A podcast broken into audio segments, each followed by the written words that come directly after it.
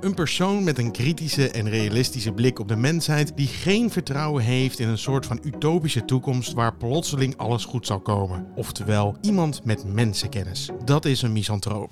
De Misantropenclub is niet een club voor boze, nare, gewelddadige of hele egoïstische mensen die alleen maar hopen op ellende. Zeker niet zelfs. En om het even naar het fictieve te trekken, het is niet de plek voor Ebenezer Scrooge, die alleen maar boos door de straten